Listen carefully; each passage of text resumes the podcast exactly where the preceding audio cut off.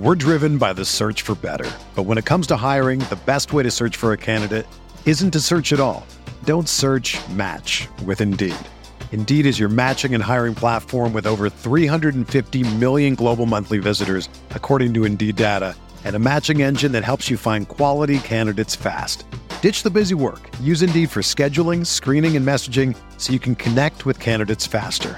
Leveraging over 140 million qualifications and preferences every day, Indeed's matching engine is constantly learning from your preferences, so the more you use Indeed, the better it gets. Join more than 3.5 million businesses worldwide that use Indeed to hire great talent fast. And listeners of this show will get a $75 sponsored job credit to get your jobs more visibility at Indeed.com slash BlueWire. Just go to Indeed.com slash BlueWire right now and support our show by saying that you heard about Indeed on this podcast. That's Indeed.com slash BlueWire. Terms and conditions apply. Need to hire? You need Indeed.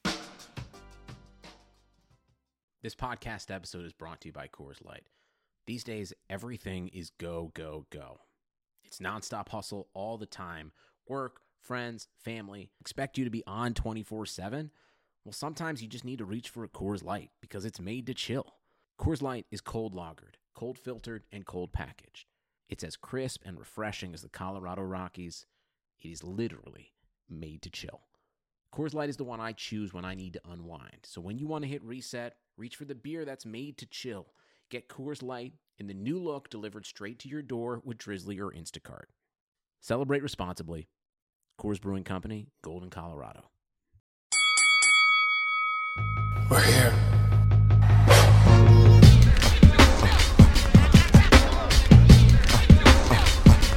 I wish I could give this feeling. I wish I could give this feeling. Uh uh uh uh uh. On the. What up, listener? We wanted to take a second to thank you for listening to this Blue Wire podcast. Be sure to show your support to this pod by subscribing and dropping a five star review on iTunes, a follow on Spotify, or the appropriate DAP for any other platform you might be listening on. And if you're enjoying this show, chances are you'll like one of our 75 other sports podcasts. Find more shows you'll love at BlueWirePods.com. Thanks again for listening, and now back to your regularly scheduled podcast. What up, everybody? Welcome to another episode of the Corner Podcast. Shout out to Blue Wire, the network. Shout out to our new sponsor, Bet Online. It's been a second. We've been some busy guys. So, the old man, Andreas Hale, was in Miami living it up and doing a little bit of work during Super Bowl week, which we're going to get into in a second. I went to Disneyland and took my daughter there for her birthday and my stepdaughter was it was also her birthday on the same day, so I took the whole fam, 14 people to Disneyland and the Disneyland Resort. I am exhausted, but it was fun. Dre, I would first like to say on the record that I apologize for bad mouthing adults who go to Disneyland and or Disney World. I was misinformed. It's actually kind of fun. kind of fun. That that it is great fun. Let's be real here. Like you went, like I like I went and took my family uh, last summer. Like we got a three day pass. We're like, ah, we're only gonna go for two days. No, that third day rolled around. You're like, yo, I'm going back to the adventure park and I'm gonna hit these rides that I miss. I'm gonna go to Galaxy Edge. You gonna get it in. Like it's great to see the kids have a good time, but man, it's legit. I told you. I told you. Good thing you didn't bet on this one though, right? yeah, nah, this one I've come to my senses. It's like uh during our first episode where I badmouthed brunch and manicures. Yeah. Now look at you. Yeah, so listen, yeah, Not me. you know, Not me. it's I have to admit it was fun. Um, I still didn't get to see every ride. I didn't get to go on Galaxy's Edge. Oof. That's I you missed out. yo, yeah, you text a little stupid app at like 9 a.m. I texted at 9:02. I was 117, group 117. I was like, yo, you're wilding. Damn, you know, I walked right in when I went to Disneyland. bro. Me and my pops, because my pops is like a super Star Wars nerd, and he was like, "Yo, let's do it." He went on it twice. I just walked in, Yo. and there was no weight, zero weight. Oh, that's ridiculous. Yeah, nah. So it was bananas. Um, didn't get to go on that ride, but everything else was really fun. Uh, shout out to the worldwide leader in sports for all the free tickets, uh, perks of the job. So that that was dope. And then I don't know what you're doing WrestleMania week, but me, Marcus Vanderberg, friend of the podcast, Yahoo Sports, we're going to Disney World that Monday. No, we're not watching the Raw after Mania. We're gonna live it up and chill at Disney. So I can't wait to go to Disney World. Try to do everything in one day. It should be easier without kids. Yeah, y'all can have that. I'm not going until I can take my daughter. So I'm flying home. It's gonna be enough wrestling. I'm gonna be burnt out that weekend. I'm going home. I'm out. Yeah, I can't be mad at that. Talking about being burnt out, you were just down in Miami, Whew. Oh Super Bowl week, and uh, you know, how are you doing? Let Let's start. Let's start on right.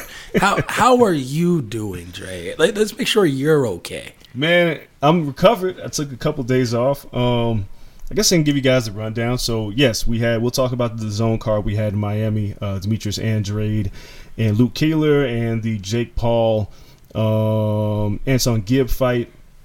But I was pulling double duty. I was I was doing Super Bowl week, and uh, for those of you who follow me on social media, you saw on Monday got down there to Miami opening night.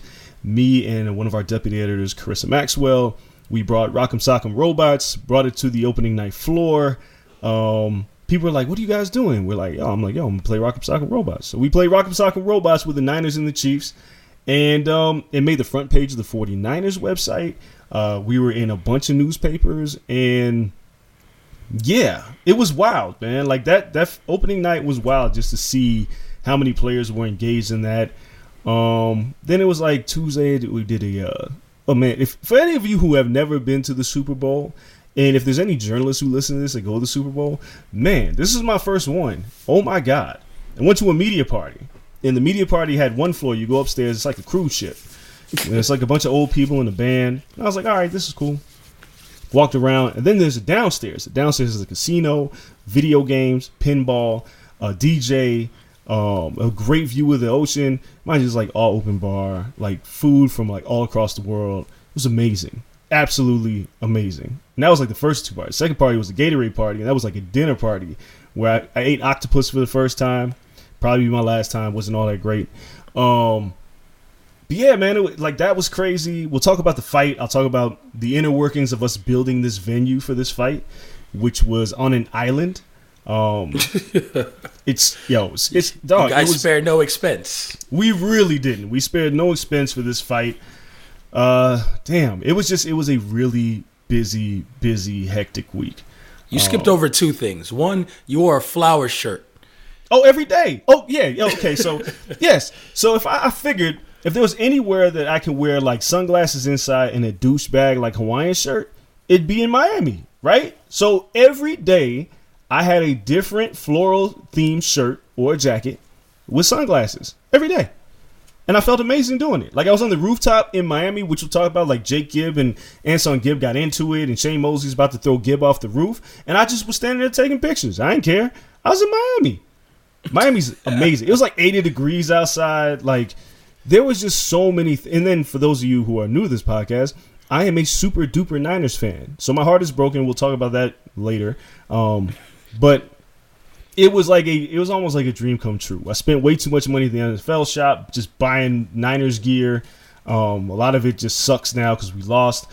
But what's the other thing? What else am I missing? You said two things. Uh, The Hawaiian douchebag shirts. Yeah, that was one. Oh, and your and your Niners breaking your heart. Like you were, I was like, we can't just skip over the game because they blew a ten point lead, and your boy Shanahan is just known for this now. As soon as they got up, I was like, oh no, impending doom. Yeah, so that it was rough because I mean, obviously, as a Niners fan and a longtime Niners fan, getting to the Super Bowl was something that we really weren't supposed to do this year. We were in key rebuild mode. Jimmy G getting his feet back under him, building that defense, hoping to be healthy, um, signing Tevin Coleman. Like we are looking at this team, like, all right, I'm hoping for nine and seven. Nope, we go to the Super Bowl. So entering the Super Bowl, I wasn't gonna be too heartbroken if we lost because I was like, ah, we ain't supposed to be here, but we're here now, so I'd like to win. As we're winning, I'm excited. I'm like, all right, cool.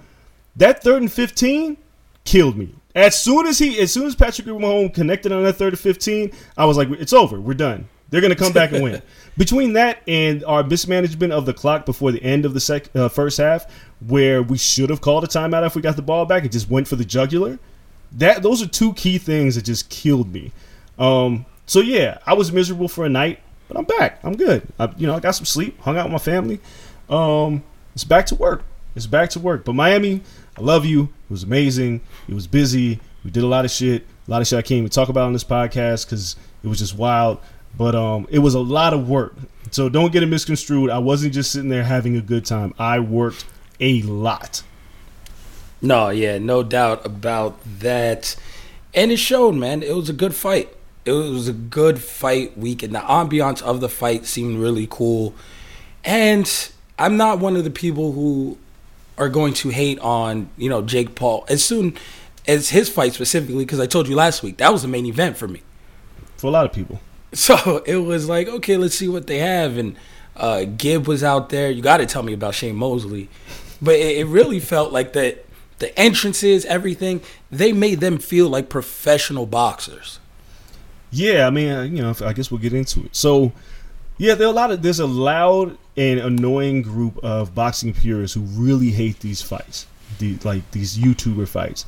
I don't hate them because I feel like they're fighting each other. It's not like Conor versus Floyd, with like one guy doesn't belong in the ring with the other. These guys are like lower level guys. Now, if you've ever been to a fight, and I'm not talking about the pay per view portion of the fight, I'm talking about from the first fight on. There are some really bad fighters who are professional fighters in boxing. There, there are like really bad fighters. So Gib was terrible. Don't get me wrong, absolutely terrible. He got mowed down, just was wretched. But these guys have massive followings. And when you get the YouTube, like the YouTube crowd involved in boxing, only good things can eventually happen. Now, if you're a boxing purist, you're like, I ain't watching this anymore. Guess what? You're not going to be missed because you're like a small minority. Like boxing's still very niche, so it's like it is what it is. You don't have to watch that fight. There are many times I watch the pay per view and there's a fight that's that's on the pay per view, and I'm like, eh. If I'm not covering it, I'll go get a drink. I eat some pizza. I'll do something else, and I'll come back for the fights I want to see. You can skip that fight. It ain't that hard. I'm not defending this as a company, man. I'm defending this as somebody who understands that boxing needs to reach bigger audiences. And I recognize that being out there because in Miami and building this facility, yo, the people that were at this fight, like, listen, the day, uh, so I'm walking Radio Row, which we'll talk about like Masvidal and Usman and all that, but I'm walking Radio Row, and we see Saquon Barkley, and Saquon's like, I want to go to the fight. Word? He didn't want to go see Andrade and Keeler. He wanted to see Jake Paul. And then he was just like, I'm just going to stay. So we had him on the broadcast. Juju, he was there. He wanted to go to fight. I went to a Bleacher Report media party. Everybody there wanted to go to the fight. They had no idea who Demetrius Andrade was. Didn't even care. They wanted to see this this Jake Paul thing. I'm talking like the women that were there, the celebrities that were there. They were like we had like a black carpet we rolled out. It just was introducing boxing to a new audience and made it feel young, fresh, and new. And to be clear, Jake Paul didn't look absolutely terrible in this fight. It looked like him working with Shane gave him a better jab than his brother Logan Paul, and maybe he could fight. So he'll never be a world champion. He has no business fighting the best of the best in boxing. But if you put these fights on cards and you can bring in a new audience, why not? Like I'm telling you, that atmosphere in that place was electric. And as soon as Jake Paul knocked out Gib, 60% of that crowd left. They, they waited for like a round or two of the Andrade fight where Andrade like blitz Keeler and knocked him down like two punches in. And as soon as they saw the fight was dragging on, people left and went to like Super Bowl parties. That's the key because you got to party. Yeah. You can't be late to the parties. No, like we did the way we did the weigh in by a pool on a rooftop, and like like all these people came out. Like, I, like a lot of these YouTube kids, I don't know who they are, but they have like massive followings. There was so many people that was wanted to be involved with this event. Like, again, this is not something that you were gonna regularly do every single week, but when it makes sense, it makes sense. And as long as like Jake Paul's not fighting Canelo, I don't care that much. Like it's not that big of a deal. Like if ESPN were to do it or PBC, like I wouldn't care. This is a a model that's bringing young eyeballs to sport. It's cool. And it brings to a bigger thing, and we'll get to the exact fights in a second. But the bigger narrative is should Miami get more fights? Because it seemed like the ambiance of Miami, it being 80 degrees, having all these clubs, it was also Super Bowl week, so I get it. You can't exactly feel how it would have been as a standalone event. But it seems like Miami, as a, as a fight place in general, was rocking earlier in the week. Uh I'm gonna say no because a lot of you know fight like media are not gonna really travel to Miami regularly for a fight. But for this specific thing, Super Bowl weekend, you already have everybody in town for it. It made a lot of sense, and the atmosphere was great. But it was like you said, it was like a byproduct of Super Bowl weekend. But it wouldn't hurt to have every once in a while to do like a Miami thing. Like we had like Miami sweaters that were like pink. They were ridiculous. But the fact of the matter is, like you can do this, you know, maybe once a year.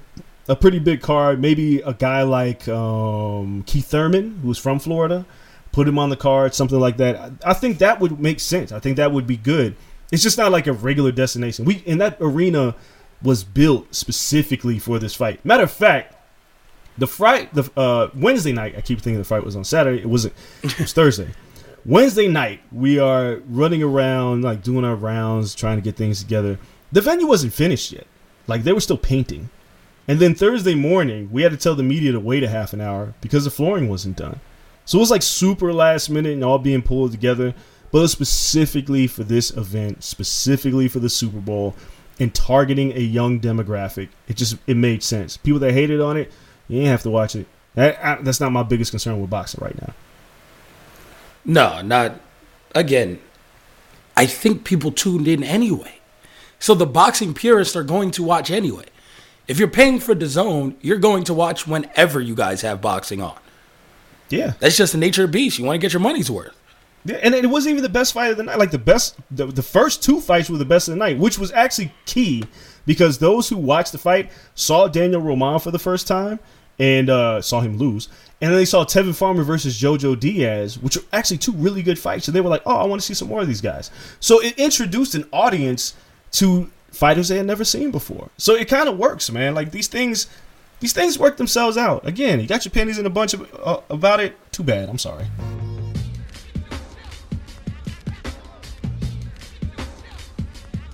All right, we're now going to take a quick break to tell you about our brand new sponsor, Bet Online. Missed your chance to bet on the Chiefs Niners in the Super Bowl? Fear not. Blue Wire is excited to be partnered with Bet Online to help you win big no matter the time of the year. With March Madness, the Masters, and Major League opening day right around the corner, Bet Online has you covered for all of your latest news, scores, and odds. It's the best way to place your bets, and it's free to sign up. Plus, it's never too early to lay down your future bet for Super Bowl 2021. So head over to bluewire.ag and use our promo code BLUEWIRE, that's B L U E W I R E, to receive your 50% welcome bonus on your first deposit. We signed up, it's super easy, and if you're already making wages, it's a fantastic way to support this podcast. Again, that's promo code BLUEWIRE, all one word, when you sign up at betonline.ag. Bring your best bets home with BetOnline, your online sportsbook experts.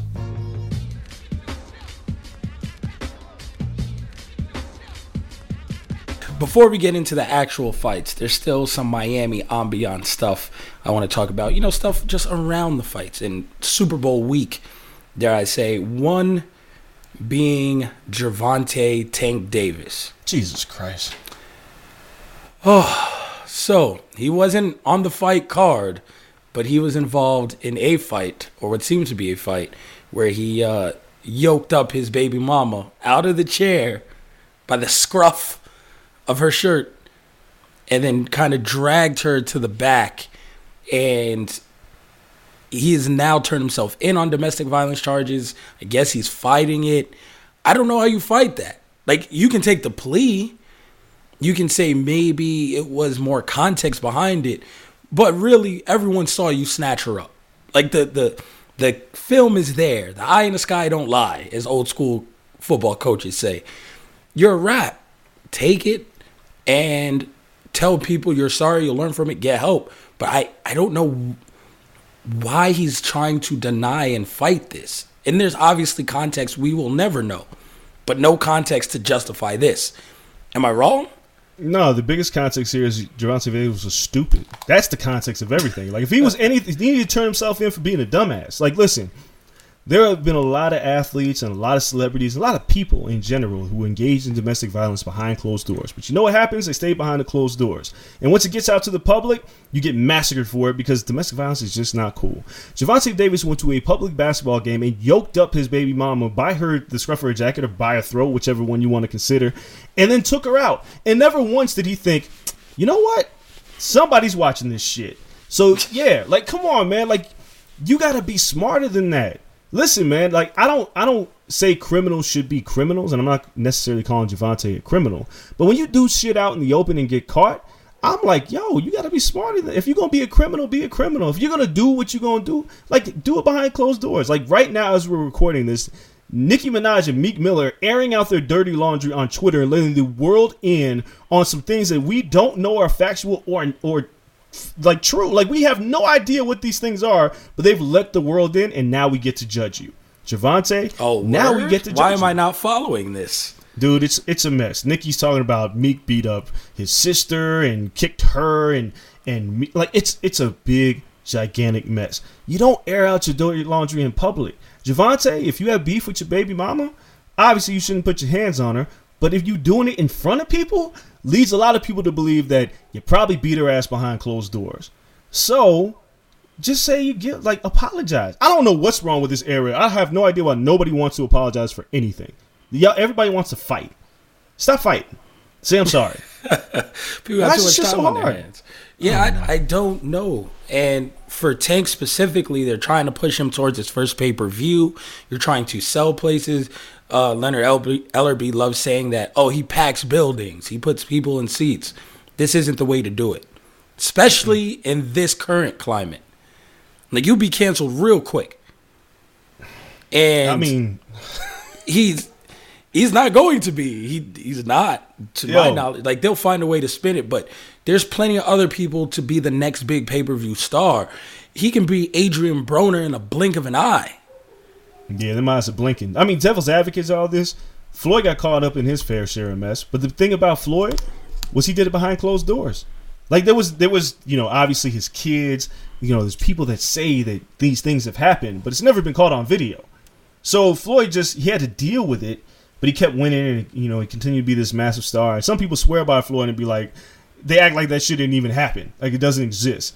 With Gervonta, like once you do it in public, like as a racist, once you say the N word in public, it doesn't go away. It's who you are. Like now you're caught.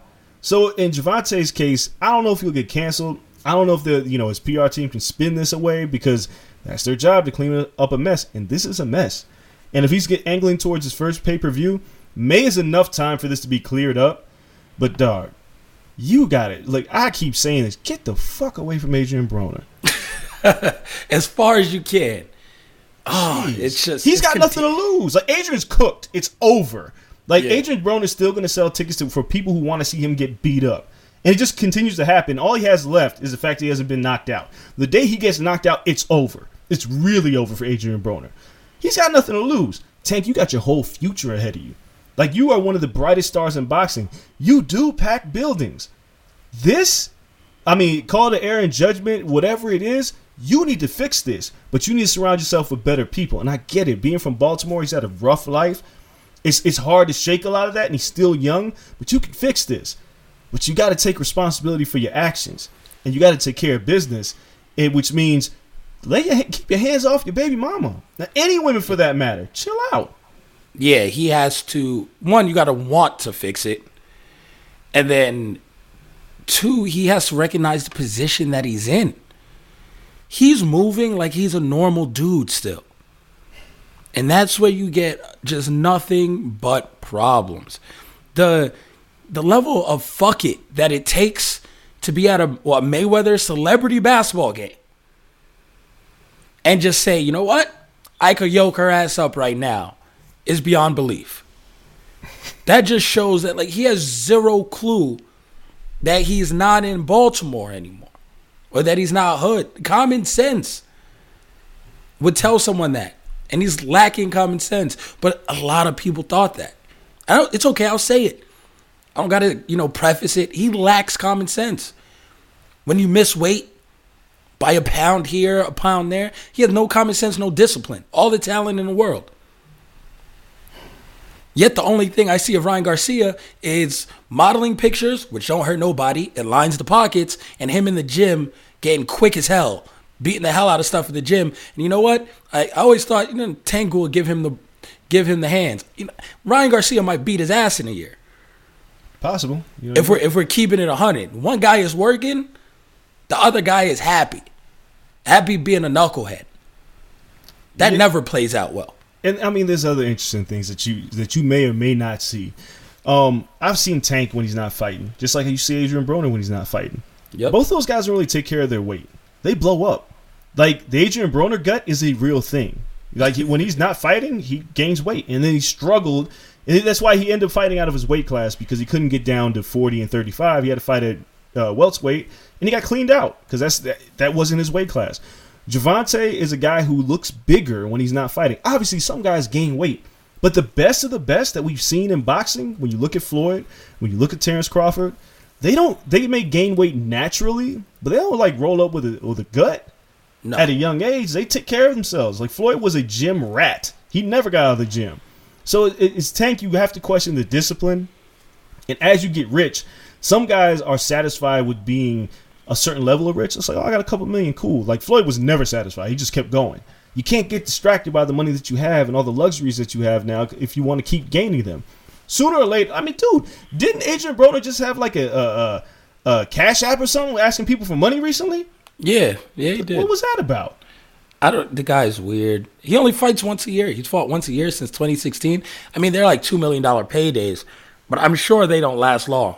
After No. paying everyone you got to pay taxes, like he he might need a cash app because he's not active. No one wants to feed him people he can beat anymore. No, that's old. That's his problem. He he was a really good B side, and he was great at that because he can take two or three fights, beat guys, which he could still beat at like 140, and then get mollywopped. No one's feeding him those guys anymore. PBC isn't feeding him those guys anymore. So now you look at and Tank obviously has more skill than that, but if he lacks the discipline, there's plenty of people with skill. Teofimo Lopez has skill and a belt. And he's not doing any of that shit. no, man. You Lomachenko is still around. Like that weight division is bonkers. Devin Haney is right there.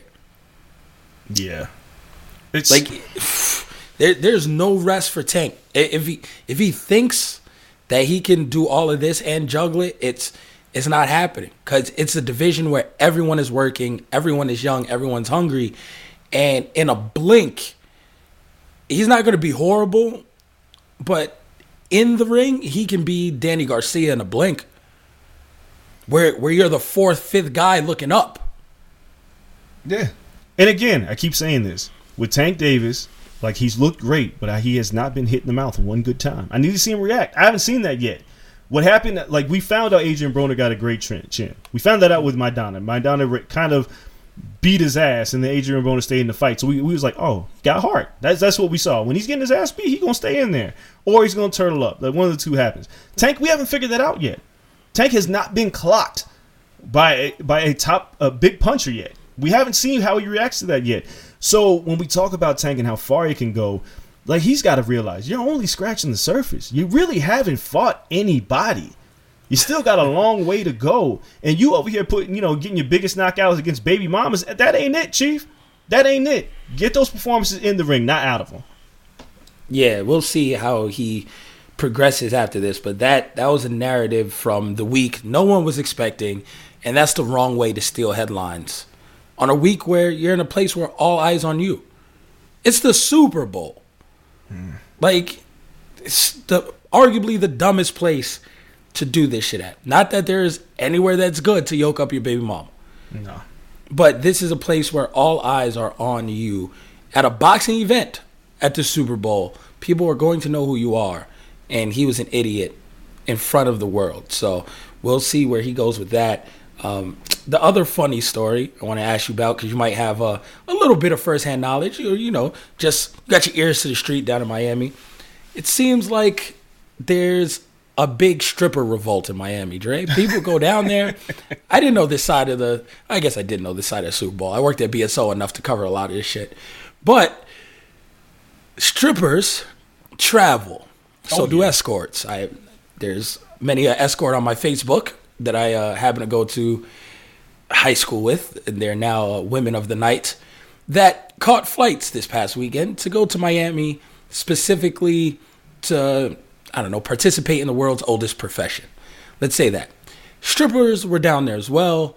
there's a quality control party, I guess. Cardi B's like one of the people with it on the label, whatever. They throw this stripper party.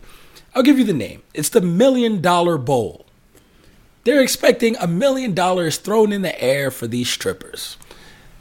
Estimates have it around 500 strippers were participating in this. Videos came out. I could barely call some of these women strippers. They were doing they they weren't even twerking. I don't know what they were doing. It was a mild shiver at best. And hoping to get money thrown on them. And then there's other videos where people are sweeping up the money into their pants, jeans, and purses, taking it home. And at the end of it all, strippers are saying they left with $1,100 for the night. I don't feel bad for them. I really don't like going and flying somewhere to strip for the Super Bowl amongst 500 other people. I say you get what you get. And especially lazy strippers. But I have the worst strip club etiquette. What what was the vibes like? I, I don't know if you partook in like, you know, going, just checking out the scenery, grabbing some wings or something from a strip venue down there. But I'm sure you saw people walking around. What was it like down there, even at the parties? Were people really trying to spend money, or was it that yo, I'm here? Was it Mayweather weekend? The fake flossers and the strippers got a point. There were people not throwing any dollars, and the strippers out there starving now, hoping for a buddy pass to get home. All right, so I got a story to tell, but I'm gonna hold that. Um, first, I didn't get to partake in any of the wildness. Um, I believe this million dollar bowl was at LIV. Am I right? Was it at LIV? Um, I will look at what venue it was at. All right. And LIV had to have the best marketing because the Super Bowl letter, the, the Roman numerals were LIV. Yeah. So it was like the easiest thing. You should be printing money. So I'm I'm assuming it was there, but correct. Go ahead and look at them and correct me. But uh, a friend of mine who I dated a long time ago is the event coordinator at LIV, and uh, so if that was there, Gervonta happened to be there after this baby mama incident. Un- he was like unpacking. He was unpacking money to throw, and it was like I seen video of this. It was insane. I didn't get to. I didn't go. I was busy working. I went to like um, official Super Bowl media events, which was like a bunch of like lame journalists, some cool people, but for the most part, you know, it, it wasn't like wasn't stripper bowl, right? So, but there was a hybrid in Miami because like when I had to go from the convention center where all the Radio Row and Super Bowl activity was to like where Bleacher Report was, which was like in Wynwood or wherever, you could see it. Actually, you could smell it. Like between the strippers and the fake gold, like you could smell it all in the air. Like everybody was down there flossing. And it was just a big mix up. So I can only imagine what it was like with the Royal Rumble of strippers. Because some of y'all gonna get tossed out first. So a couple of you gonna make it to the end. Some of you have no business being there. So I'm not mad at anybody who went down there hoping that we're gonna get paid and left with eleven hundred dollars. Look, eleven hundred dollars is more than a lot of people left with in Miami. So that's all you got. That's all you got. That's on you. It was expensive the hell to get there. Now, story time. Since I didn't partake of this, I'm gonna tell you guys about a party that I went to where money was getting thrown around and what my etiquette was. So, a few years ago, several years ago, I went to a Memorial Day party in Vegas, and uh, I was with Luol Deng uh, and a bunch of his people. Von Miller was there, uh, Rashard Lewis was there, a bunch of other people was there. It was at like Light or one of these clubs. Can't remember. Uh, so Luol has a table. We get a table. Come in. It's a bunch of us at table. Now, Luol's Nigerian. Nigerians are cheap for stereotypical purposes. They don't like to really spend money, but they had a table. Uh, earlier in the day, we, I think uh, they went to see Kendrick, something like that. I can't remember. But we all went out. And we go to this, this club, and it's insane. As soon as we walk in, like money's falling on us. And I'm looking around, and my wife is actually with me, which is crazy. But my wife is with me. My sister in law is with me. Um, my old videographer from Jay Z's Life and Times. This had to be like six, seven years ago. It was like when Luol Deng was an all star. That's how long it was. And the party's going, money's flying through the air, and I'm looking at my wife, and my wife's looking at me, and there's like money on the floor at our feet. And she looks at me and she's like, "Yo, are we supposed to like just leave it here?" And I'm like, "I don't know." And like Von Miller's got the table behind us, and he's throwing money like just everywhere. Girls going nuts. All this stuff is happening, you know, and then like I can hear this girl was like, act like you've been here before, and she's not picking up the money. so I'm sitting there and I'm like, damn, man, like all this. I'm like, yo, I mean, I, you know, I'm not broke, but I'd be a fool. Like if you walk down the street and you just see money on the floor, you don't pick it up because you got to act like you've been here before. Fuck that. So I'm standing there, and this was the breaking point for me. Luol's not throwing money. He's got a bottle. His brother's there. My boy Amp is there. Like we're drinking. We're drinking a lot. So money's falling from the sky, and then like some pimp comes in, he's throwing money. So it's like it's like this windfall of money. Uh, there was a like a like a five dollar bill lands on my shoulder, and I'm standing there and I look at it, and I'm like, what am I supposed to do with this? It's on me now. Luol Deng plucks the five dollar bill off my shoulder, looks me dead in the face, and says, "Get money, my brother." That was it. From that point on, all bets were off. We just scooped up money. Dog, we came away that night with about a rack. this was all thanks to Luol Deng. If I see him again, I'm, I do not know if he remember. I don't know if he does this regularly at the club. But yes, the brother saw the five dollar bill. He plucked it off my shoulder. Said, "Get money, my brother." Put it in his pocket, and all bets were off. From that point, we it would you know we weren't like scrambling to get the money but if the money like fell on you you just like all right you sweep it you know boom boom you get it. All right sweep it up with your foot step on it hundred dollar bill oh shit you step on that i'm gonna get that. I'm gonna reach like i'm tying my shoes i'm gonna get you know a good hundred dollar yo we left the club with at least a rack at least at least a rack you so, have the worst strip club etiquette ever. and it's all Luol Deng's fault. yeah, but I don't, I don't care. Listen, I am married with child. I am a grown man, and I could give a fuck what anybody else thinks about me picking up money. Because if he's doing it, if Luol Deng is taking money off of my shoulder and putting it in his pocket, who am I to say no? Uh, after like eighty million dollars worth of contracts, this is yes. probably before those, but no, this still, is like, this is right around that deal with the Bulls before he got traded to my Miami or before he went to the Lakers. Whenever it happened, um, but yeah, so for me, when I see stuff like that, and I see people like when I see strippers saying, "Oh, I only came away with eleven hundred dollars," shorty, you could have just picked up the money that was at your feet at some point in the club instead of trying to act like you've been bef- there before. Now you act like you stuck at the airport down, trying to figure out how the fuck you're gonna get home. So I guess they sweep it all up, and then they got to split it 400, 500 yeah. ways. Couldn't be me. There's no way in hell that if I work at a strip club and I'm a stripper and I'm stripping and all this money is flying my way, I ain't waiting for somebody else to scoop it and give me my half. I'm getting my bread now. right now. Anything in this radius is mine. Try to take it. Dog, we ain't waiting tables. We stripping. No. Ain't no rules to this shit. Give me the money. Be handing out RKOs at any security guard trying to take the money. Right. If I was a stripper, my song when I strip would be Biggie's "Give Me the Loot." No games. That's not a strip club song at all. Not at all. But th- for that night, if I'm a bad one, I'm playing "Give Me the Loot," and somebody in Tim's gonna go, "Oh!" and throw a bunch of money, and I'll be like, "Thank you." Transparency, man. Transparency. Yo, Dre is all for taking the money from strippers. All right. Care. Well, I, listen, I don't throw money at strip clubs. I have a firm. I throw five dollars all night policy. So I go. I get five ones. I sit away from the stage, so I'm not forced to throw money. And occasionally, if a girl's doing something very very phenomenal on the pole. I will go up there and lay one dollar on the stage and then sit back down, knowing I can only do this five times all night. So you really got to wow me. There's often times I leave the club with about two dollars in my pocket. Why? Because there wasn't five uh, like five girls worthy of getting a dollar that night. So I, I have this strict plan. I don't get dances, no lap dances in the back, no boom boom rooms, none of that for me. Uh, I did that once on like my bachelor party, the first one, and it was ridiculous. Um, yes, I said the first one. It's, you know, multiple marriages, but uh, yeah, I spent like 400 dollars on a chick. But to be fair, she was like six one, like two fifteen, just just beautiful, just but muscular, not China muscular, but you know, she was like Brazilian or something. She can take all that money. I hope she spent it well.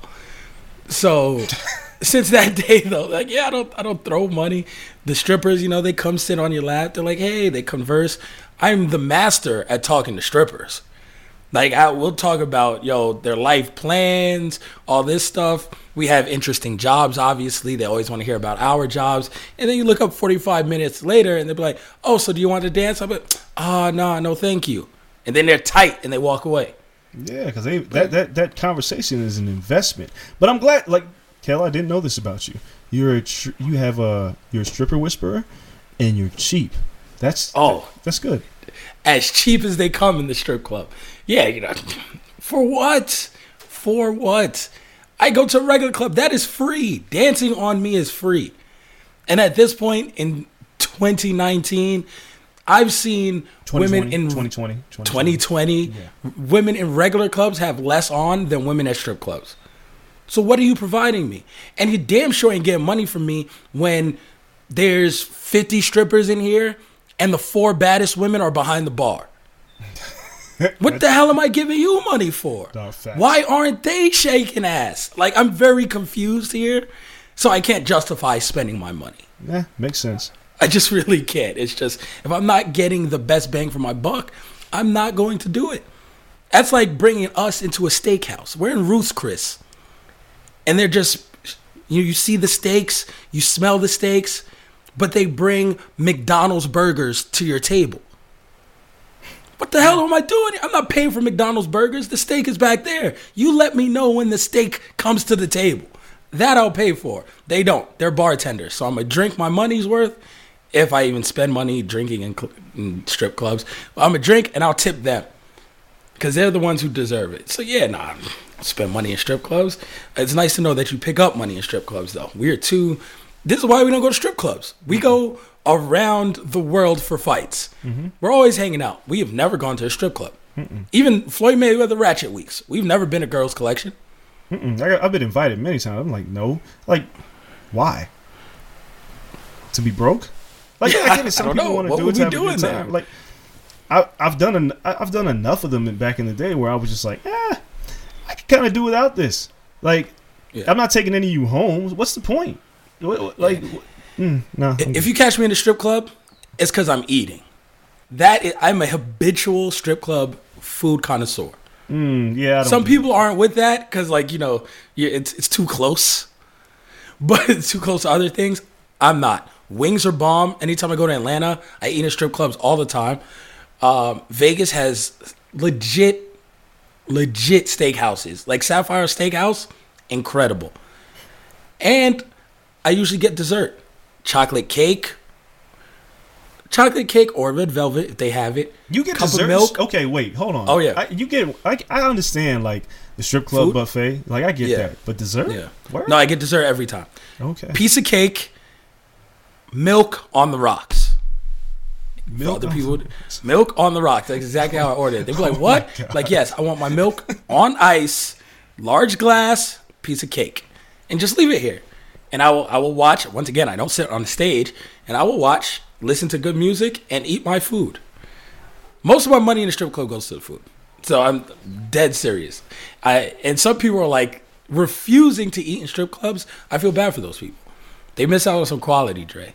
If we're in a strip club, I don't know about girls collection because that shit's wildly expensive. But if we go to a strip club one time, our wives have nothing to worry about because all we're doing is eating, and we'll bring them back doggy bags. Yeah, I ain't doing like. Listen, I may eat some wings. I ain't bringing back. I'm not leaving. There's listen, man. For me, there is a bar, and I'm not going beneath that bar. Yeah, okay, maybe some wings. I'm not ordering dessert. I'm not ordering milk on the rocks, and I'm definitely not taking a meal from the strip club home. That's What? all you. That is all you. Oh, in. Atlanta, in Atlanta, V, like I've I've been chilling. My uh, my aunt in Atlanta that I go uh, see and hang out with all the time. Her and her husband are hilarious, and you know they grew up in New York during like the bad boy era, all that shit. So now they're transplants down in Atlanta, but they still go out. They still have fun. They're still young, and uh, her and her husband bring back strip club food all the time. They were ordered to go from the strip club, pick it up, and bring it back to the crib.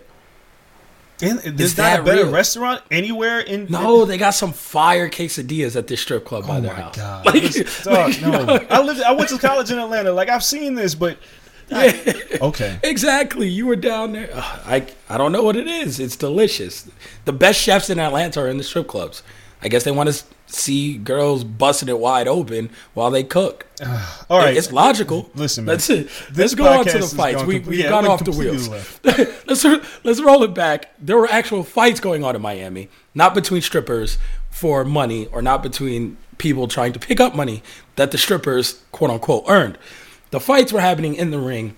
We had Jake Paul versus AnEsonGib, which was the highlight of that show. But since it's really not a true boxing match, we'll start with that one. And Jake Paul, like you said, looked good. He learned some stuff from Shane Mosley, and he did what his brother could not. He got the knockout. And he was, what impressed me was he was patient in chasing the knockout. Yeah. The way he went about it was like, nah, this kid had some training. He went up to Big Bear, right? That's where Shane had him. Mm-hmm. And they were training. Like, he went through the steps of a legit professional boxer, and through osmosis, something rubbed up, uh, you know, rubbed off on him, and he looked good in the ring. And I'm kind of interested in seeing him fight KSI next.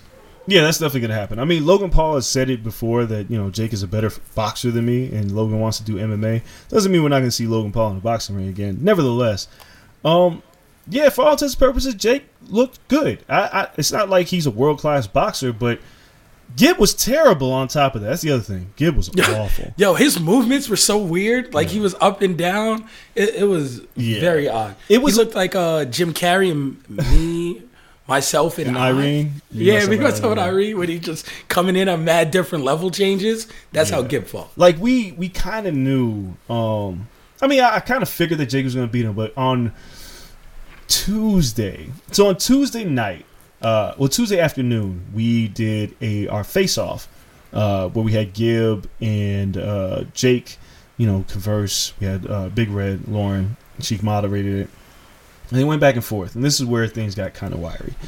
So Jake is used to be in the spotlight. He's like a typical douchebag dude. Um, he's talking shit. He's gonna knock out Gib. Gib clearly looks out of his element. Like he looks like, you know, I'm a YouTube guy, but you know, this real life shit, I ain't about that life. Like, so apparently, earlier in the day, um, Gib was at the hotel gym, and Jake Paul's mom was there as well. This is very weird. Jake Paul's mother records Gib like shadowboxing and sends it to Jake. And Jake shoots back. He's fucking terrible, bro. And when he sees him, he tells him the same thing. So, I say that to say this. I'm interviewing Jake.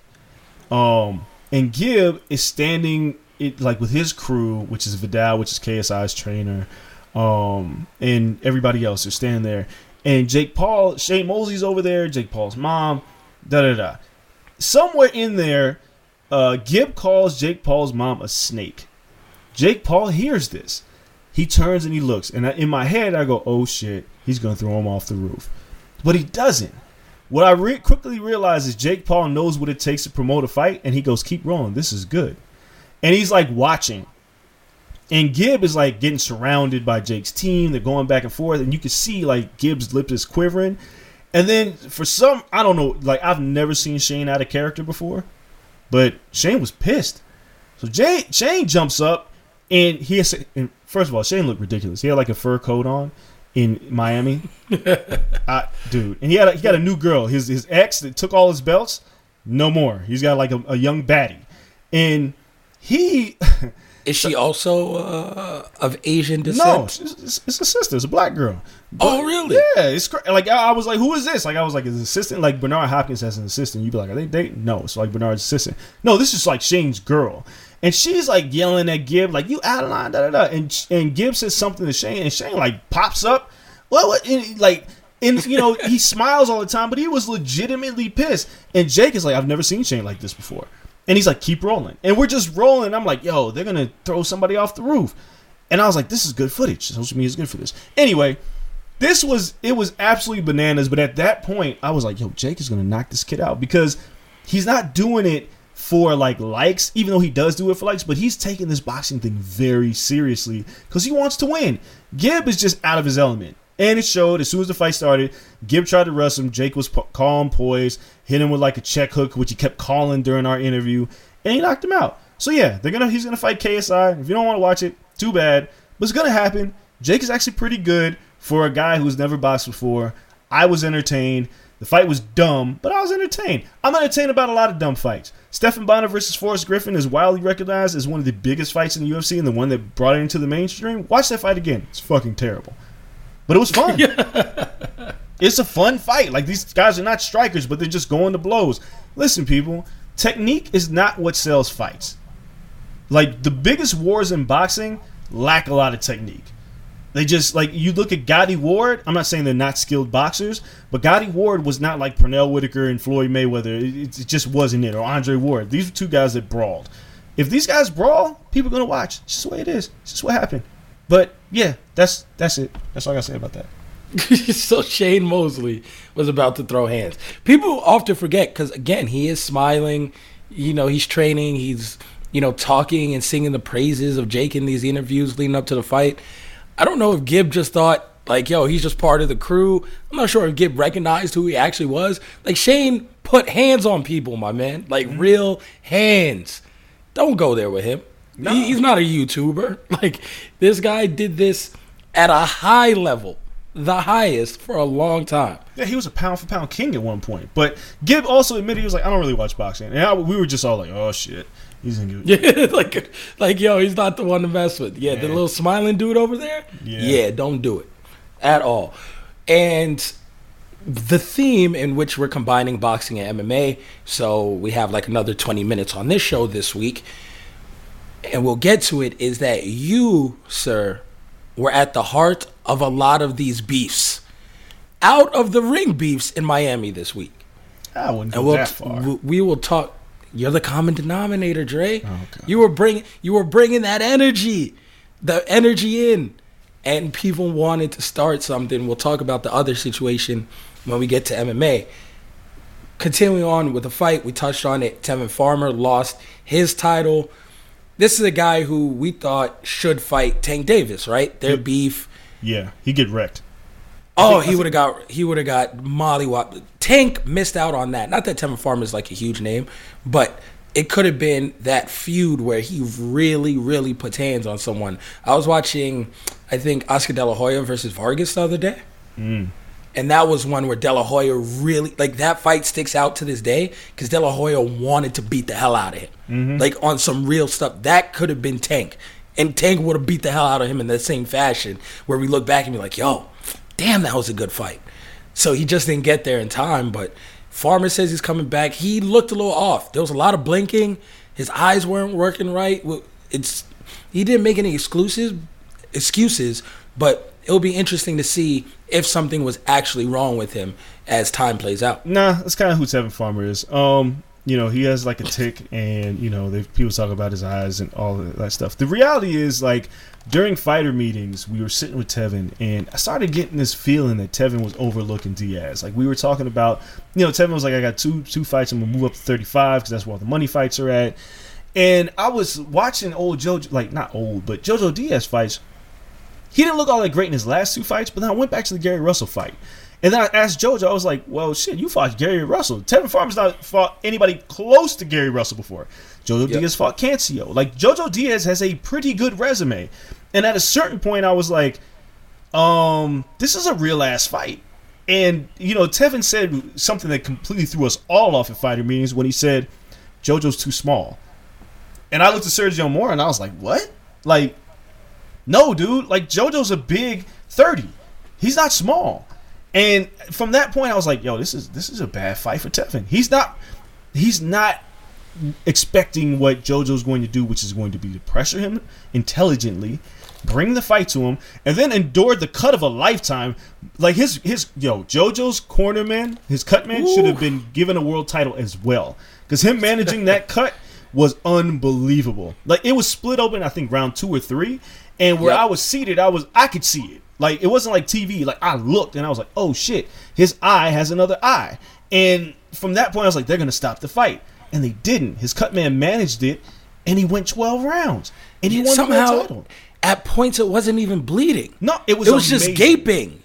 Like it was huge and gaping and all red. You can see damn near to his skull, but there was no blood. No, and, I still don't know how that happened. and from that point, like I'm watching JoJo just pressure Tevin, bringing the fight to Tevin, and it's kind of what happens when You allow the guy to be matched up relatively soft for a long time, and then he starts thinking he's a world beater. Now Tevin has to go back to the drawing board because he was the, like there was a 115 113 scorecard get the fuck out of here i had it that, that i think i had it nine rounds of three for diaz it wasn't Wow. that close it was not close like diaz ran roughshod over terrence in my humble opinion. And yeah now you look at it Gervonta has no reason to ever fight tevin farmer. It was a poor performance and he lost. There's nothing there. No, unless Gervonta is just going to be a pay per view guy, and you know he's just on one of those middle pay per views where he doesn't want to face the best of the best every single time. And Tevin moves up to 135. It'd be a nice guy to beat up on. Yeah, I mean, Tevin's got some work to do. He's got his work cut out for him. When you get soundly beat by JoJo Diaz, like you got soundly beat. JoJo's he's good. He's good.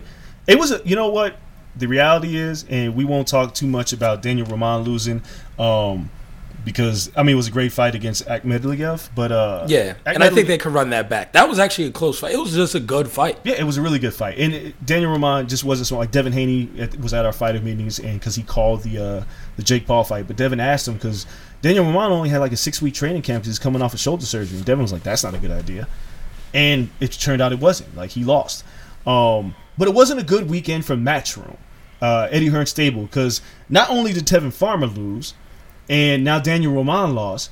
But then Demetrius Andrade didn't make his case any better for fighting a Canelo Alvarez or a Triple G because he let Luke Keeler hang around way too long.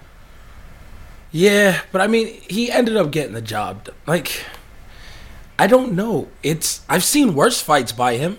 No, I, I agree, but I, He's just not entertaining. But that- this was his entertaining side. This was him trying to impress. that, and there's a problem with that. Like, listen, we know if Canelo sees food to eat, he's gonna eat it. Like, he's not gonna play with his food, and he can do it. He can brawl. He can like Canelo can do pretty much anything. Triple G, when he finds an opponent, and he's like, ah, I don't feel like going rounds with this guy anymore. It doesn't look like he's trying. He just finishes guys. That's what he does. Andre needed a statement fight. And Keeler was not a guy who was going to ever pose any threat to Demetrius Andrade. And instead, Andrade knocks him down with the first two punches he throws and spends the rest of the fight loading up power shots and just looks sloppy. He just didn't look like he got the job done, but he was supposed to get the job done. I guarantee you, because it was like 12:30 in the morning in the East Coast, at a certain point, people just started to tune out because he's not gonna like. Who wants to see him fight Billy Joe Saunders next? I know he wants it, but I don't. Like No. I, I'm just, I think Andrade is good. I think he's dangerous. I think he's like, I don't want to say he's exactly like Erislandy Lara was, even though Erislandy Lara now that he's older, he's like stands and holds his ground and punches back. But Andrade's a guy who's dangerous, and it's not worth the risk. For a lot of guys, you're just like, ah, you're not going to sell tickets. Might be a tough fight. Why am I going to fight you? And that's what he is now. He's a world champion that's just like, ah, it's the last ditch resort. If I want your belt, I'll come get it. But I'm going to deal with this guy, this guy, this guy, this guy. And then maybe you if you still have that title. Canelo's fighting at 68 next. It's like a foregone conclusion. Triple G, he might chase Canelo at 68, even though he says he won't.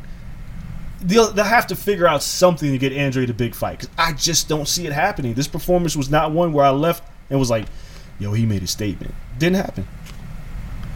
Yeah, I mean, Billy Joe Saunders to me is the perfect guy to fight, though.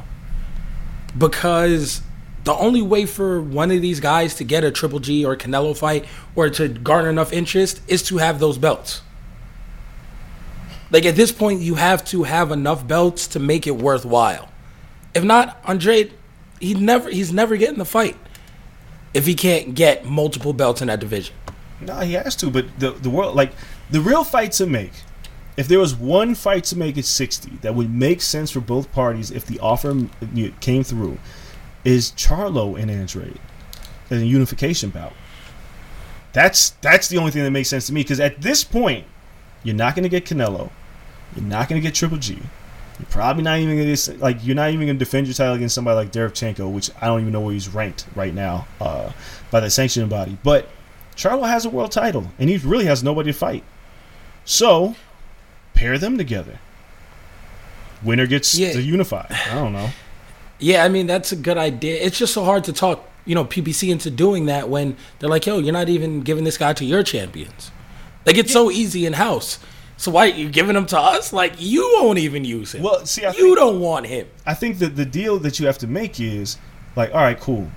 Um, Andre, like again, you have to barter. So it's like Andre Charlo, like we'll loan Andre to PBC to fight on Fox to fight Charlo, and then you give us a guy to fight on the DAZN. Like you have to, you have to make the trade off worth it because if Charlo wins, if Charlo beats Andre, he unifies titles, and then Yep. Charlo can lay claim to saying, "All right, cool. If you want to be undisputed, this is where you got to go." And I beat this guy that had a world title and was undefeated. If Andre wins, the same thing because it's like, all right, if you want to unify it, if you want to be undisputed at 60, you got to go through me. It only helps both fighters because neither of them have anywhere to go. It's, I think it's the only thing that makes sense. Eddie Hearn did say he sent an offer letter to Charlo and they turned it down. Don't know how true that is. Listen, I work at the DAZN. I don't work for Eddie. Eddie Hearn. Eddie blows a lot of goddamn smoke. I have no idea what's true and what's not, what's false. I have no clue. But he says he did, so maybe he did. But that fight should happen next if Charlo has nobody else to fight. See, it's so weird because Andrade would go to fight Charlo on Fox, but the smartest move is to pay PBC enough to get Charlo to fight on DAZN and have one of your cool ass DAZN tournaments. And you get a un- undisputed champion in what eight months? I mean, listen, we we all saw the Super Six win. Those tournaments could be a goddamn nightmare. Injuries and everything else, like they, they could be the worst. That's true. World Boxing Super Series, it works um, when everybody's healthy, and then you got like one guy like Inoue who like blows through everybody. Fine. You- I mean, you end up unifying titles. That makes sense too. I don't know if that's gonna make sense here, but all I'm saying is Andrade, he just didn't make a case for himself to get the big fights. I like Boo Boo. I think he's he's a good dude. He's weird. He's fun, but that that just wasn't that wasn't it. That performance just wasn't it. Got to move on. No, I I agree. Um, let us move on and talk about MMA to wrap up the show. Uh, we're gonna preview UFC 247, which is coming up this weekend. But first, we have to talk about you and your aura of creating beef down in Miami. And were you or were you not speaking to Jorge Masvidal? Just minutes, minutes before him and Usman started beefing. I just need this. I need this to be clear to the audience. Yeah, kind. I mean, okay. So- there you go. so here's you what just happened. you bring the beef around you. so here's what happened. So, uh, walking Radio Row, doing interviews. I interviewed Gorilla's Destiny. I interviewed some other people. I interviewed Deontay Wilder. I run into Masvidal standing outside. There's an Old Spice booth where everybody's like getting beards done and all kinds of stuff. I run into Masvidal. I'm like, oh hey, what's up? Didn't think he remembered me. I don't. Not sure if he did or not. He's like, oh hey, what's up, man? I'm talking, and I see his manager, and I can't remember his manager's name. And I'm like, yo, where Jorge got time for an interview? He's like, of course. He's gonna do E ESPN. I was like, all right, cool. He was like, "Can you do it while he's getting his hair done?" So we go in, we watch him getting his hair done. If anybody who's covered UFC, you know who Black Dave is. Kel, you know who Black Dave is. Yeah. Black Dave walks in, and Dave's like, "Oh, Andreas, what's up?" I was like, "Nothing." About to interview Monster Dog. He's like, "Cool, I got Joanna Jedrzejczyk coming," and um, and he like, kind of like doesn't say it loud. He's like, "Usman's coming." I'm like, "Oh, word, okay." So, Masvidal gets his hair done. We do this interview. I ask Masvidal something along the lines of because we talk about Canelo obviously on DAZN, like you know, do you want to fight Canelo? Says yeah, but then he says I only want to do it for the money because I'm not an idiot, which is the first time I ever heard anybody just say I want to try myself, but I really don't give a shit. It's for the money. So then he says, I ask him, uh, well, if you could fight Conor, uh, Canelo, or Usman, and they all paid exactly the same, who would you choose? Masvidal doesn't even think. He's like, Usman, I want to break his fucking face. I was like, oh, okay. Well, in my mind, I'm like, well, shit, that's the next fight that's going to happen in the UFC. It's obvious, like, he really doesn't like this guy. But as he's saying this, I notice Dave is leaving and he has a world title in his hand in, like, the little case. I'm in my head, I'm like, oh, shit, Usman's coming. So Masvidal walks out.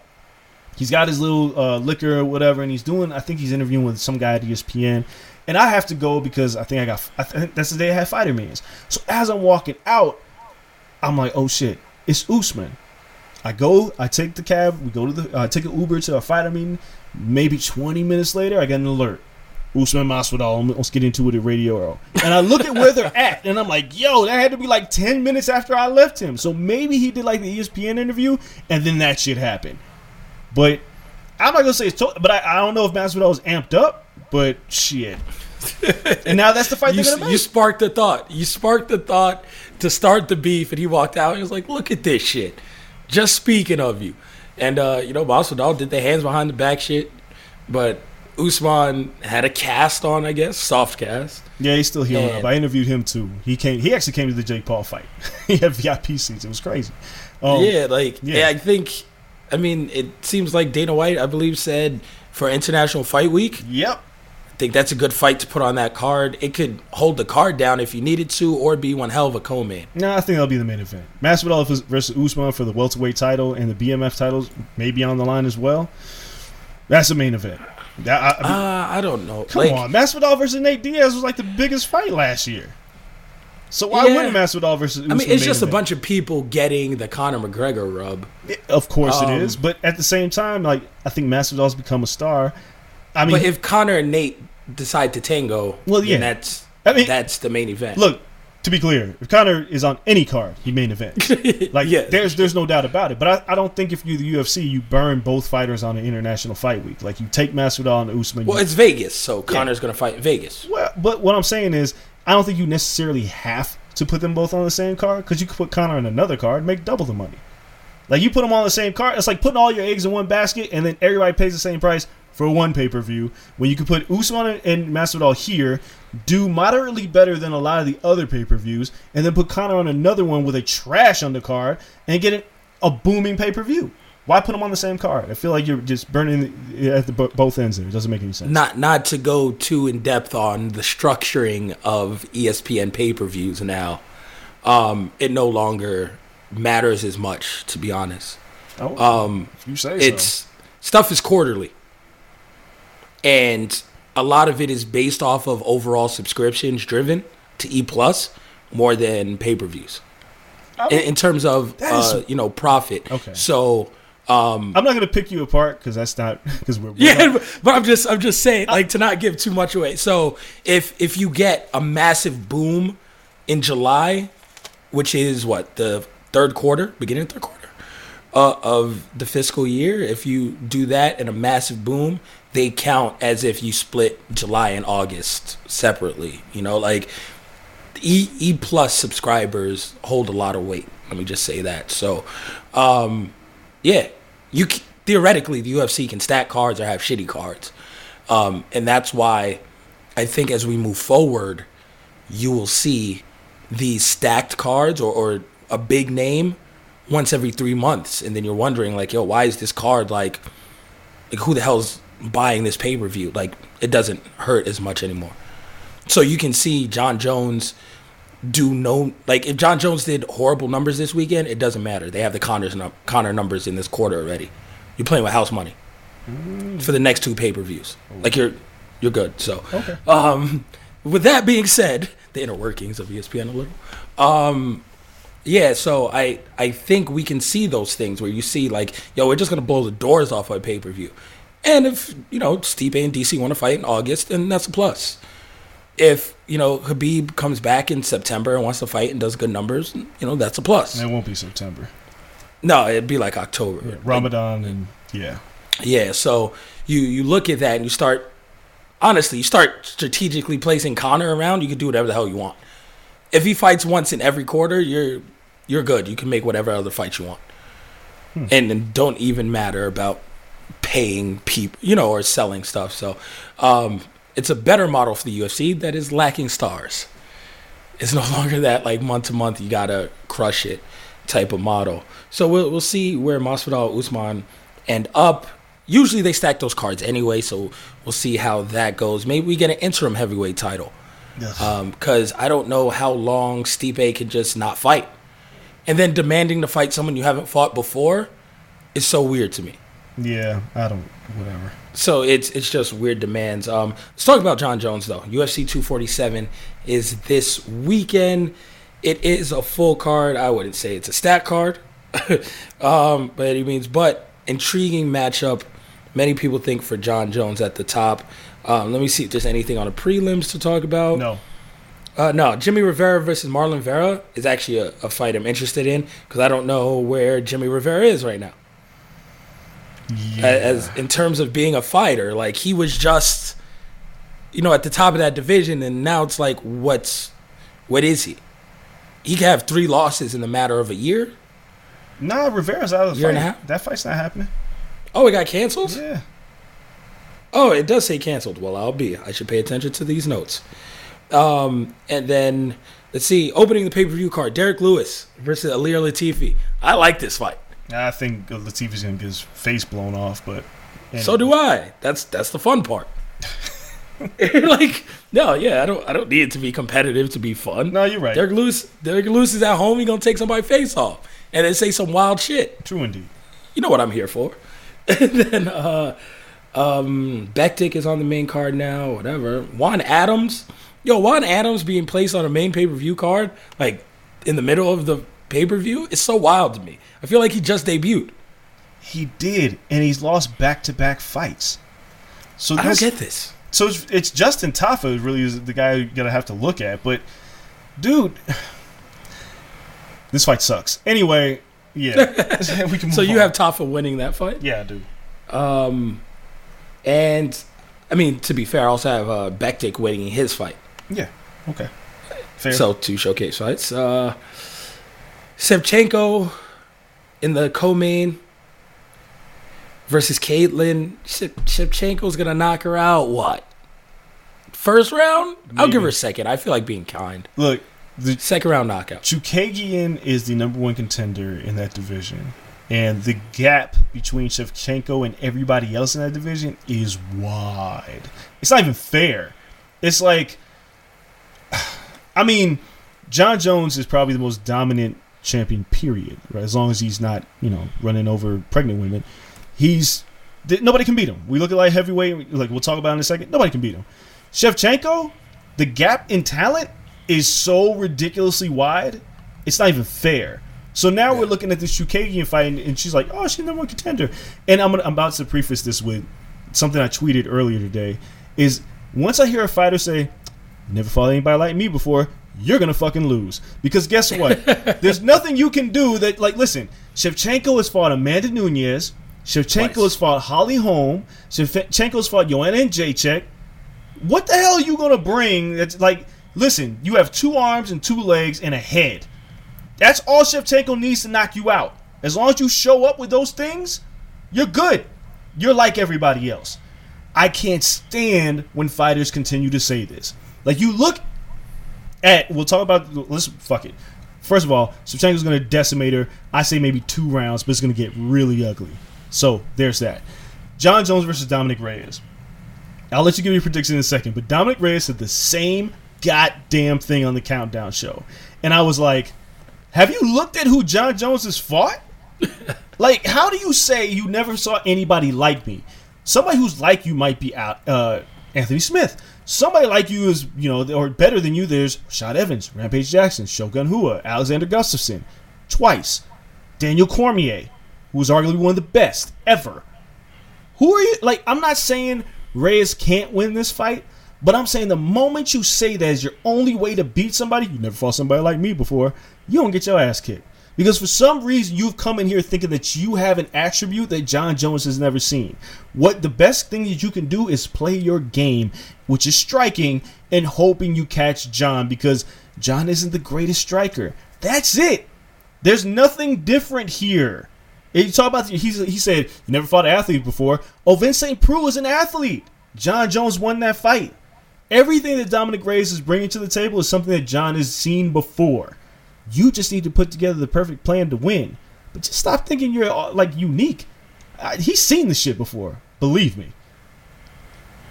The fight that concerns me most in Reyes' resume is the split decision win versus Volkan Ozdemir. It wasn't People a thought fight. Volkan could have arguably won that. It wasn't a pretty fight. And Jon Jones, just straight, different class of athlete and fighter than Volkan Ozdemir. Different class completely. DC wrecked him. Jon Jones beat DC, obviously. Anthony Smith beat him. As far as Ozdemir, and I know people hate MMA math, but if you look at it, it's you can't struggle with a guy like that and then say what you say about beating Jon Jones. It's it's a different realm of fighter. And to me, Reyes is good. He's not. He's not great. He's not Gustafsson. He's damn sure not DC. So I don't know what he's going to bring to the table that's different. Unless he says I'm catching Jon at a better time that than they caught Jon. And Jon is slipping. Oh man. So Which I don't see that happening. Jon is just hitting his MMA prime in my opinion. Which is scary. So here's here's the frightening thing about this. Dominic Reyes at the press conference, at the uh, inaugural press conference for, for that fight being made, was pissing Jon off with all the things he was saying. I think the worst thing you want to do with Jon Jones is upset him.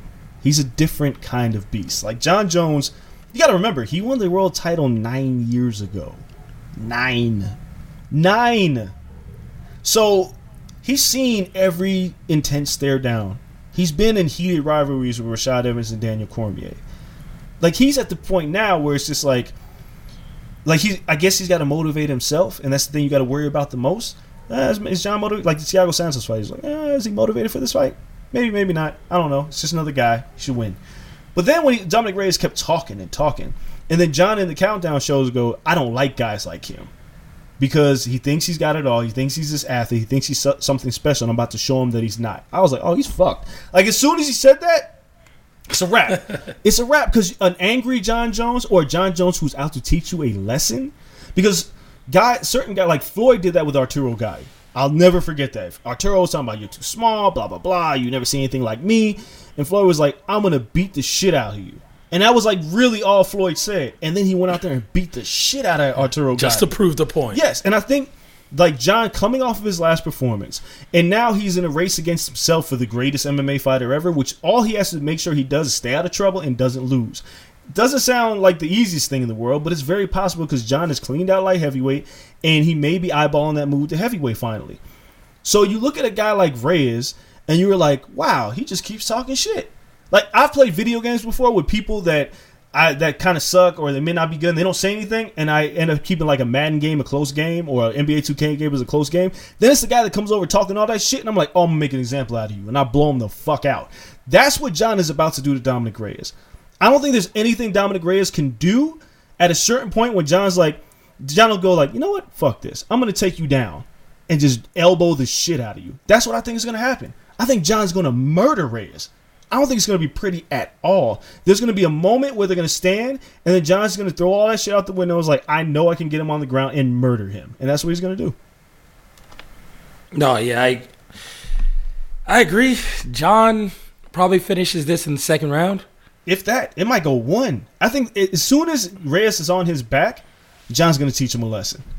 Oh, it's over. I think Jon by sub would be nice. It's been a while. Yeah, I just like again the Thiago Santos fight. Like Jon was kind of playing with his food. Like that was one of those fights where he was like, "Why is he still standing there striking?" Because Jon likes to beat you at his own game, at your own game. Like whatever you do, Jon's like, "All right, cool, DC, dirty boxing, blah blah blah. All right, you can wrestle. I'm gonna take you down." Like Jon does that. Like all the bad things we said about Jon's character goes out the window when you talk about how good he is in that goddamn octagon. And I think he sees Reyes as food, and it's just like, all right, like I'm defending my title, that's cool. But if I beat the hell out of you right now, I'm thinking about that the heavyweight title. So I, I don't think he's wasting any time with Reyes. If he sees an opening, he's gonna take it and he's gonna murder that kid. Yeah, yeah, I agree. I, it's great. It's great to hype up a new name for Jon, right? You need to create some tension. That's the job of the UFC is to create this doubt. But I don't have it. I've seen enough of Jon Jones to know that he's to make this uh, another win on his belt, and we see what he does next. He's mentioned Stipe's name, Yeah, and if Stipe wants to stand by that, oh, I want to fight someone different. there you go. This is the guy you fight. And that's the guy you don't want to fight. No. Congrats for talking yourself. He he worked himself into a shoot. Yeah. Is what he did, and it's all bad. And then two things will happen. Is before it closes, like two things will happen. Stipe will lose to Jon Jones, and then DC will be like, eh, "I'm gonna retire now," because it's like there's no need to even go after Jon. Like I know you want it, but don't. If Jon murders Stipe Miocic at heavyweight and becomes a champion, it's over. That man's Well, then DC might feel froggy and say he has a better chance at heavyweight. he could. He thinks. but no. I, I just if, if again if Jon fights Stipe and Jon fights, I say he'll probably weigh in at two twenty against Stipe and goes in there and just kind of mows him down. That's it. That, like there was so many things telling in the Ariel interview that weren't being said. They were all in Jon's facial expression. The Adesanya stuff, like I was like, oh yeah, he really doesn't give a fuck about Adesanya. Like he he kept calling him kid, right? But he wasn't calling Yep. him kid because they're the same age. He's calling him kid because he was like, you just got here. I've been doing this for nine years, beating ass along the way. Like there are levels to this, and Jon's a completely different level MMA fight. And I think Adesanya is amazing. But Adesanya, I think Izzy, a, that attitude bothered me more than it impressed me with Jon. really. Yeah, that's that's usually the tone people take when they create their worst enemy. Eh. Like that that degrading, talking down. Like I I think it doesn't show fear, but it, it shows caution. Like he's purposely downplaying him, and I think that's wrong. I, I think he sees someone that could beat him. I, I don't think that. uh, This is what I think. I think Jon has been there, done that, done cocaine, won fights, done everything you could possibly do. Run over like pregnant women, like crash Bentleys with strippers. I think he's done everything possible. Where he's legitimately seen it all, and he looks at Adesanya like, "You're not a threat right now, so stop talking to me." Like I think if Adesanya goes in there and mows down Yoel Romero, then Jon will be like, okay, he may give him credit, but right now Jon's just like, you just got here, dude. Like for real. Like why are we doing this? And it, it, there's again, there's levels to this shit. But I, I think Jon hasn't seen enough of Adesanya for him to say, all right, he's a credible threat. Because Adesanya did really just get here, so he's got to prove Yeah. it. It's kind of like it's kind of like you have to prove me wrong because that's the same attitude that like Cowboy had with with Conor. It's like, dude, you're gonna get murdered at lightweight, and then Conor was like, oh, I'm gonna fucking show you, and then he went and beat the shit out of everybody. He was like, and then he destroyed Cowboy. But at that time, before the Aldo fight, nobody like people were still like, dude, you got to beat him first. When you talk about everybody else, so I think Jon is dismissive in that. But if he sees Adesanya beat Romero, who had lost two in a row, which really doesn't matter. But if Adesanya then beats uh, Borrachinha, Paulo Costa, then I think Jon will be like, all right, maybe. But then again, Jon will be at heavyweight, and they're like worlds apart in weight. Jon is huge compared to Adesanya, so I don't even Oh, see I- that fight happening. I highly doubt Jon defends that belt even once. Which belt? Heavyweight. I think he would. He's dropping it so fast. He's out. I don't- He's back man, at 205. I don't- if you- dropping it. if you he's not fighting.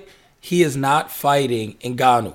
He's Hmm. not fighting Blaydes. He's not fighting anyone who is 265 pounds. I think he fight Blaydes. He's fighting a guy at 230. I think he beat Blaydes, but you're he fighting a guy at 230, and there's no reason for Blaydes to skip over Ngannou. Let me make that perfectly clear. And Stipe is the perfect opponent with the title at the perfect time. He's not fighting any true heavyweight because they will come in at 265, 270 pounds at, on fight night 280, and Jon will be 220. I think. I, And he's and he's not going to do it. No, I think Jon will fight anybody except for maybe Ngannou. I think Ngannou's the only guy at the heavyweight division that Jon would be like, man, maybe I won't fight that guy. I think Blaydes, yeah. If he if you beat Miocic, and you're like, yeah, I'll fight him. Like what what else is there? Dos Santos? Come on. Like who who can't Jon beat in the heavyweight division that you look at? If he beats Stipe, if he if he didn't beat Stipe, obviously it's a different conversation. But if you beat Stipe, why wouldn't you think you can beat anybody in that division? That's a champ. And it's not like Just- it's not like the champ. Stipe's not like the champ who like just kind of came up. It's not like Roy Jones fighting John Ruiz at heavyweight and everybody was like John's trash. Stipe at one time was considered the greatest heavyweight of all time because he had the most title defenses in a row. You beat Stipe, who beat Ngannou. Yeah, you could beat just about anybody. Ngannou's the only guy that if if I'm Jon, I look at him and be like, maybe not him. Everybody else, Not sure if he wants to take a Derrick Lewis punch either. Even I don't think Derrick Lewis can catch him, Dude. like physically.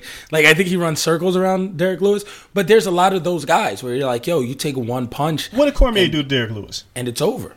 Oh, Cormier, yeah. That's what I'm, Right. I'm, I'm saying. There's no way that Jon's ego is going to look at these guys and be like, "Nah, I'm not going to fight him." And Ngannou's legitimately the only guy that He'd have to transform his whole body and never go back to 205. You think he would? that's what it would take. Th- There's no, there's no challenges at 205. Look at 205. It's a wasteland. He has laid waste to Yeah. everybody there. But If- this isn't boxing. Like Anderson Silva, people said that about Silva, and he went up to 205. Right, like Silva went up to 205 like once, Yeah, he- dabbled, he- came back down a few times. but he never left until challengers presented themselves.